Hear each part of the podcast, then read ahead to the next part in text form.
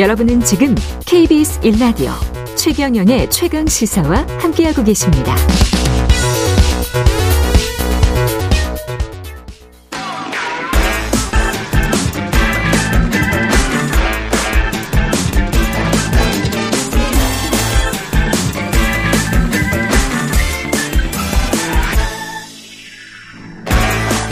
네, 한 번 더 뉴스 시간입니다. 오늘은 정은정 작가와 함께합니다.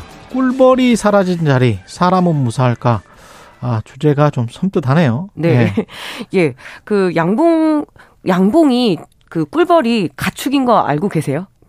아, 꿀벌 가축이었어요? 네, 가축입니다. 예, 엄연한 축산업의 한 일환이고요. 네. 근데 이 양봉 농가의 경우 한참 전부터 이 생태 위기에 따른 꿀벌의 위기를 계속 지적을 해왔거든요. 이미 올 봄에 이 갑자기 꿀벌들이 집단으로 실종을 한 사건이 있었습니다. 그래서 농림축산식품부가 지난 1월부터 2월까지 이렇게 조사를 했었는데 무려 78억 마리가 폐사 피해를 입었다라고 이야기를 하고 있고요. 78억 마리가 폐사? 네, 죽었어요? 네, 그렇습니다. 그래서 지난 몇 년 동안 계속 이렇게 이 문제가 지적이 되어 왔는데, 그러니까 응애류라고 해서 이 그 뭐죠? 좀 치명적인 벌레가 있거든요. 이게 예. 발견이 됐고 또 한편으로는 이 평년보다 계속 그 겨울이 따뜻하다 보니까 원래 그 꿀벌들이 좀 쉬고 자기들의 어떤 그 뭐죠 체력을 보충을 해야 되는데 봄이 왔나 이러면서 자꾸 바깥에 가서 활동을 해서 더 체력이 떨어지고 그렇게 폐사로 이어지고 있는 거죠. 아, 이 기후 변화랑 관련이 있네. 아, 예, 매우 깊은 연관이 있습니다. 그래서 근데 양봉 농가들은 이런 병충해와 이상 기온만으로는 그 꿀벌들의 대량 실종을 설명하기에는 부족하다. 조금 더 면밀한 조사를 해달라고 이야기를 하고 있고요. 또 우리는 양봉산업을 하면은 꿀만 생각을 하지만 이 꿀과 화분 등의 어떤 그 산물들 그리고 생태 보존 이런 여러 가지 그렇죠. 기능들을 보게 되면 꿀 산업만 보면 5천억이지만 그 부산 그 공익적 가치를 보게 되면 무려 한 6조 5천억 정도 7조까지도 보고 있거든요. 그래서 생산액은 굉장히 적지만 공익적 가치가 크기 때문에 그래서 시민들뿐만 아니라 그리고 정부 당국에서도 상당히 관심을 좀 기울여야 되죠. 그렇죠. 꿀이 하는 일이 많지 않습니까? 생태계에. 네, 그렇습니다. 예. 예, 이번에 이 꿀벌의 집단 실종 같은 경우에는 또 그 양봉 농가의 어려움으로 직결이 되는데요. 우리가 왜 풍년이 들면 풍년, 흉년이라고 얘기하잖아요. 근데 몇 년 동안 좀 흉밀 상태였습니다. 흉밀. 예, 즉, 그러니까 지금 어떤 밀원 식물이라고 해서 꽃도 예. 충분하지 않고 또 이렇게 날씨가 아무래도 이렇게 뒤죽박죽이다 보니까 꽃이 한꺼번에 피고 또 한꺼번에 지다 보면은 꿀벌들 활동이 상당히 어려워지거든요. 아, 그렇구나. 이거 이게 그렇게 되는 거군요. 예, 그래서 양봉 농가들은 이 꿀벌 실종 원인 조사에 대해서 이 지금 이 농약 문제를 좀 조사해 달라라고 이야기를 하고 있습니다. 농약. 예, 안타깝게도 예. 꽃이 필 때 과수 작목들도 방제를 하거든요. 그렇게 예. 되면 활발하게 활동하는 시기에 또 이렇게 꿀벌 피해가 있기 때문에 전체적으로 정부 당국이 조사를 해서 이때쯤에는 꿀벌의 활동을 보장을 하고 이렇게 좀 농약을 방제하는 시기를 좀 조율해야 되지 않느냐 이런 이야기들이 계속 나오고 있습니다. 이게 꿀벌 우리나라만의 문제가 아니죠. 이게 꿀벌이 사라지면 뭐 인류가 멸망한다 뭐 그런 이야기 들은 것 같은데. 예, 뭐 4년 만에 멸망한다 이렇게 이야기가 있는데요. 예. 전 세계 주요 100대 농작물의 약 71%가 이 꿀벌을 매개로 해서 수분 활동을 하거든요. 우리가 하는 게 아니네. 농부가 예. 하는 게 아니네. 그렇죠. 그러면은 예. 작은 열매들이 맺고 그것도 작은 생물들이 먹고 그리고 우리가 또 그 먹게 되잖아요. 동물들. 예. 그렇다 보면 이런 먹이사슬 관계가 파괴가 되면서 인류의 생존에도 상당한 위협을 예, 준다라고 이야기를 하고 있는데요. 그래서 이 양봉산업을 진흥하고 꿀벌을 보호하는 문제 굉장히 중요합니다. 뭐 그리고 그뿐만 아니라 왜 우리 수정벌 참외 뭐 그리고 딸기 이렇게 있잖아요. 그렇죠, 그렇죠. 예, 그런데 지금 이 벌통에 아무래도 꿀벌 활동들이 굉장히 부족하다 보니까 농가에서 충분히 분양을 받지 못했다고 해요. 예. 예, 그렇게 되면 딸기와 또 우리 그 참외 같은 과실수도 먹기가 굉장히 어려워지는 거죠. 그래서 부차적인 연쇄적인 피해들이 지금 예측이 돼서. 상당히 긴장도가 예, 높아지고 있습니다. 이게 심각한 문제군요. 네, 그렇습니다. 예. 예. 단순히 뭐 로얄 젤리 뭐 이런 거 프로폴리스 이런 거 못 먹는 문제가 아니군요. 이게. 예, 그렇죠. 그래서 예. 전반적인 농산업 방향에 굉장히 큰 영향을 미치고 있고요. 예. 또 하다못해 이 프로폴리스나 로얄 젤리 화분까지 이거 원래 꿀벌들의 중요한 먹이인데 화분까지. 이건 예, 이것마저도 또 인간들이 취하다 보니까 아. 꿀벌들한테는 자꾸 설탕을 먹이게 되거든요. 그래서 자기 자체의 어떤 면역력이라든가 체력이 상당히 떨어져 있다라는 게 현재 양봉 농가의 또 전원이기도 하고요.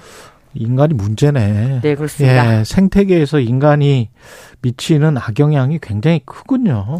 예, 예. 보호도 해야 되고 또 우리의 생존 때문에라도 이 꿀벌 문제에 좀 관심을 근데 명확하게 꿀벌이 폐사가 되는 원인 아까 기생충의 응애류가 관찰이 됐다. 기후변화, 네, 그래서 따뜻한 날씨. 예, 정부 당국 같은 경우에는 방제를 제대로 하지 못하지 않았느냐라고 이야기를 하지만 농민들께서는 아니다 열심히 했다. 그런데 이제 그 내성이 생긴 그야말로 좀비 응애가 생기고 있다라고 이렇게 현장에서는 많이들 얘기를 하시거든요. 네. 그렇다면 현장에 정답이 있기 때문에 더 귀를 기울이고 실태 조사를 더욱더 면밀하게 해서 좀 대응을 선제적으로 해야 되겠죠. 우리나라로 보면은 이게 큰 문제가 되고 있는데 조금 우리나라보다 더 추웠던 나라들은 오히려 또 꿀벌이 더 많이 생기지 않을까. 만약에 기후변화라면 갑자기 그런 생각도 드네요. 전 지구적으로 보면은 어떻게 되는지 그것도 궁금합니다. 꿀 주산지들이 많이. 좀 있거든요. 예. 중요한 거는 한국 같은 경우에는 겨울에는 꽃이 피지를 않잖아요. 그래서 그렇죠. 보통 사계절 내내 꽃이 피는 이런 동남아시아나 이런 좀 따뜻한 지역 같은 경우에는 뭐 마누카 꿀부터 해서 굉장히 꿀 유명한 곳들이 있거든요. 예. 근데 한국 같은 경우에 지금 산림지 파괴가 굉장히 심각하기 때문에 적절한 밀원수들이 너무 부족하다. 그래서 향후에 어떤 산림 계획에서 이 꿀벌들이 좋아하는 꽃나무들을 많이 심어야 된다. 이런 이야기도 있기 때문에 이게 상당히 종합적인 계획 복합적이네요. 속에서 나와야 됩니다. 네. 예. 신당역 스토킹 범죄 피해자 산업재해가 이제야 인정이 됐군요. 예, 너무 당연한 거죠. 예, 후일담 전해드리겠습니다. 이 신당역 스토킹 살인 사건 지난 9월에 있었지요. 참 억울하고 안타까운 희생이었는데 이 신당역 스토킹 살인 사건의 희생자의 서울 교통공사 여성 영무원이었습니다. 예, 산업재해를 인정받았다는 소식인데요. 어제 경향신문 보도에 따르면 근로복지공단이 지난달 31일에 예, 신당역 스토킹 살인 사건 피해자의 예, 그 산재를 인정을 했다라고 합니다. 이에 따라서 이 유족은 유족 급여와 장례비를 지원받을 수 있게 되었고요. 또 이렇게 산재가 인정이 되면서 순직 인정 가능성도 높아졌다라고 합니다. 서울교통공사는 이 근로복지공단이 피해자의 산재를 인정하면 업무상 재해에 따른 순직으로서 그 피해자의 특별 승진 또는 승급이 가능하도록 적극 추진하겠다라고 밝혔거든요. 그래서 또 여기에 그 직장갑질 119라 그래서 그렇죠. 예, 이 신고센터에 드디어 이제 젠더 폭력에 관련한 그 항목이 생겼다고 합니다. 결국엔 이 희생으로 조금 더 나아오긴 했는데 참 미리 했었다라면 어땠을까 이런 안타까움이 또 그 안타까운 마음이 드는데요. 그러니까 직장갑질 119의 젠더 폭력에 관한 어떤 규정 같은 게 생긴 거예요? 네, 새로 생겼다고 얘기를 하네요. 그건 뭐 정부가 만든 뭐 공식적인 겁니까? 네, 그렇습니다. 예, 피의자 이 전주환 같은 경우에는 지금 특정 범죄 가중처벌법상 보복살인 등 혐의로 재판을 받고 있는 중입니다. 예. 그래서 이에 동료들이자 서울교통공사 노동조합은 일종의 좀 환영 성명을 하지만 더 중요한 거는 이 직장 내 젠더 폭력 방지를 위한 어떤 대책과 스토킹 근절 그리고 이 처리 과정의 어떤 문제점을 개선했고 무엇보다 이게 홀로 근무를 하다가 벌어진 그렇죠. 일이잖아요. 예. 그래서 그거에 대한 기본적인 안전 조치에 대한 요구들을 지금 하고 있고요. 지금 말씀하시는 것처럼 뭐 범죄 예방이 중요할 텐데 어떻게 해야 되는지 뭐 설문조사 같은 거를 좀 했습니까? 네, 이번에 그 13일에 직장갑질 119가 조사를 했다고 합니다. 예. 남녀 직장인 1000명에게 이런 어떤 젠더폭력 즉 성폭력이나 성희롱을 당한 경우가 있는지를 물어봤는데 여성의 경우에는 4명 중에 1명이 그런 경험이 있다라고 이야기를 하고 있었고요.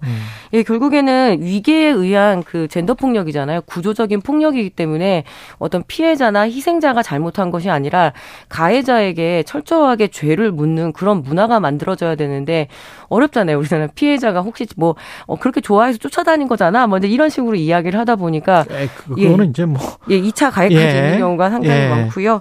그래서 주로 상급자나 임원, 즉 권력이 있는 그렇죠. 사람에게 벌어지는 이 폭력. 그렇다라면은 더욱더 철저한 어떤 뭐라 그럴까요? 그 대응들이 필요한 거죠. 네. 우리가 좀 문화적으로 못 따라가는 것들이 많이 있습니다. 이런 것들 보면. 위계에 의한 어떤 젠더 폭력 이건 결국은 그 사회 어떤 성평등과 인권 그렇죠. 의식의 지표이기 때문에 뭐 이런 이 신당역 여성 영무원의 희생을 좀 잘 기리고 또 다시 한번 이런 일이 반복되지 않도록 예, 머리를 모아야 되겠죠. 계기로 삼아서라도 한 번 더 뉴스 정은정 작가였습니다. 고맙습니다. 예, 감사합니다. KBS 1 라디오 청년의 최강시사 2부는 여기까지고요. 잠시 후 정치펀치 김재원 전 최고위원 만나보고 최정권 전 외교부 차관과 이번 동남아 G20 성과 짚어보겠습니다.